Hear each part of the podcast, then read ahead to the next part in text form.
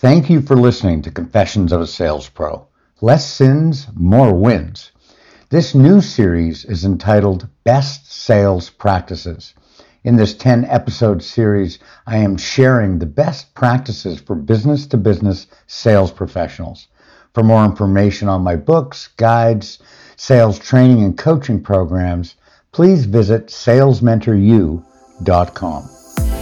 Why is it the same repetitive mistakes continue to rob salespeople of more commission checks, regardless of industry, size of company, or region of the globe? These same inhibitors are holding us back from reaching our full potential.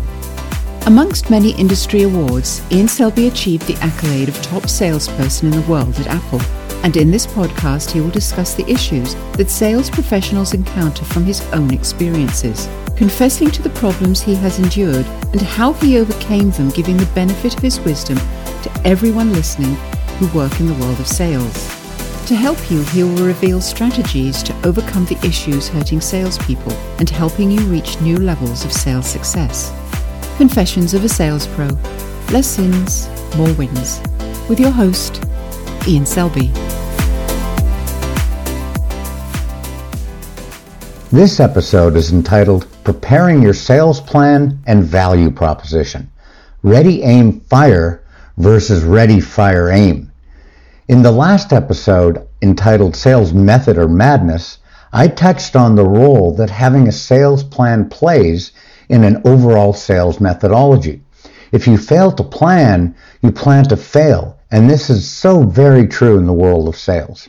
There are two topics involved in this week's podcast. One is the sales plan, and the other is preparing your value proposition. Keeping with the ready, aim, fire analogy, these two steps are all about ready and aiming. An annual sales plan begins by way of a salesperson receiving their annual sales target or quota, which is really the what in terms of what the company expects you to sell this year. Unfortunately, few salespeople create the how in terms of a plan for overachievement, in fact, overachievement. Let me explain how a sales plan works. A sales plan begins with your annual sales target or quota. You then determine how much of your target will your existing clients purchase from you this year. The remaining number is the target you will have to hunt for. New business from new customers. I always ask salespeople if they want to overachieve, and the answer is always, of course I do. So we add to your hunting target the amount you plan to overachieve by. For example's sake, let's say your annual sales target is $5 million, and you believe that you'll secure 3 million of it from existing customers this year. This leaves you with a hunting target of $2 million.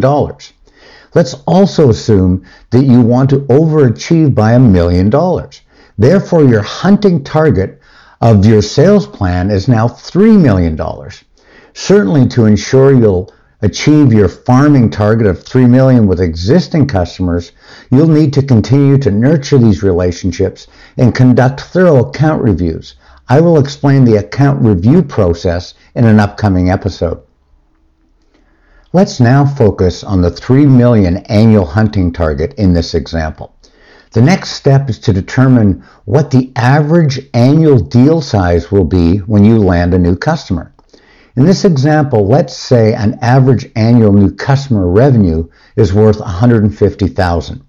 So in order to win $3 million of new business based on an average win of 150,000, we need to find 20 new customers this year.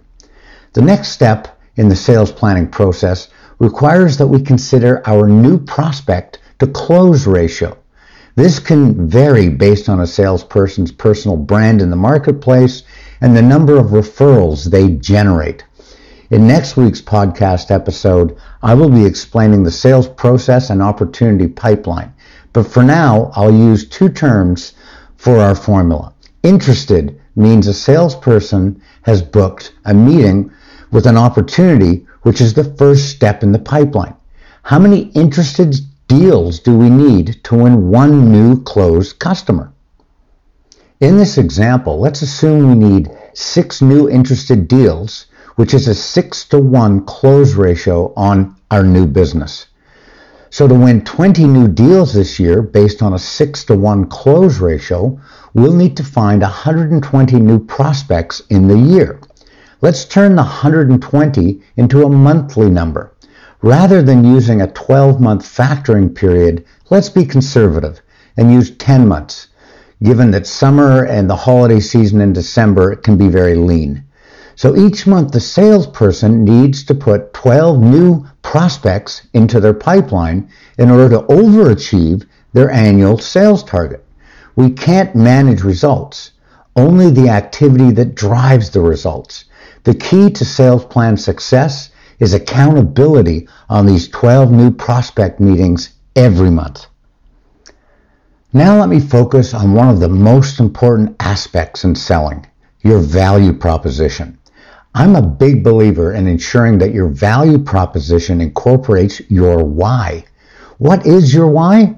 A fellow podcaster named Simon Sinek has produced podcasts, YouTube videos, TED Talks, and provides online training that helps people and companies determine their why.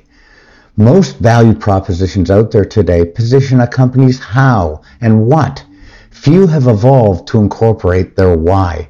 As Simon points out, the what and the how register with the logical part of the brain. The why, on the other hand, registers with the feeling part of the brain and can be instrumental in creating loyalty and differentiation in the marketplace. If this interests you, I would recommend doing a YouTube search on Simon Sinek's Golden Circle. Once you have the company's why figured out, it is also highly recommended that your why find its way into your value proposition. What is the definition of a value proposition? The measurable business impact your solution has on your customer's business. As mentioned earlier, most value propositions talk to here's what we do, here's how we do it. Few take the next step, which is here's what we do for you and how you can measure it. As part of my consulting services, I conduct sales and marketing assessments for some of my clients. It starts by getting my company's client's perspective on what they think their value proposition is. The most engaging part of the assessment for me is interviewing my client's customers, asking them why they do business with my client and what is the measurable outcome from working with them. The answers are extremely profound and seldom align with what my clients' perspectives were. Knowing your value proposition as experienced by your customers plays a major role in crafting the appropriate message to take to the market.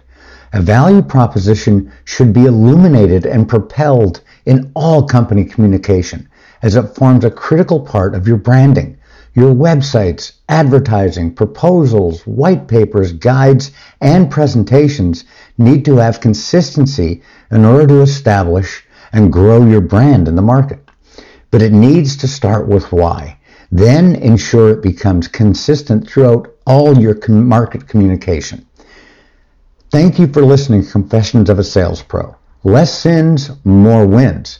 Next week's episode is entitled Sales Process and pipeline.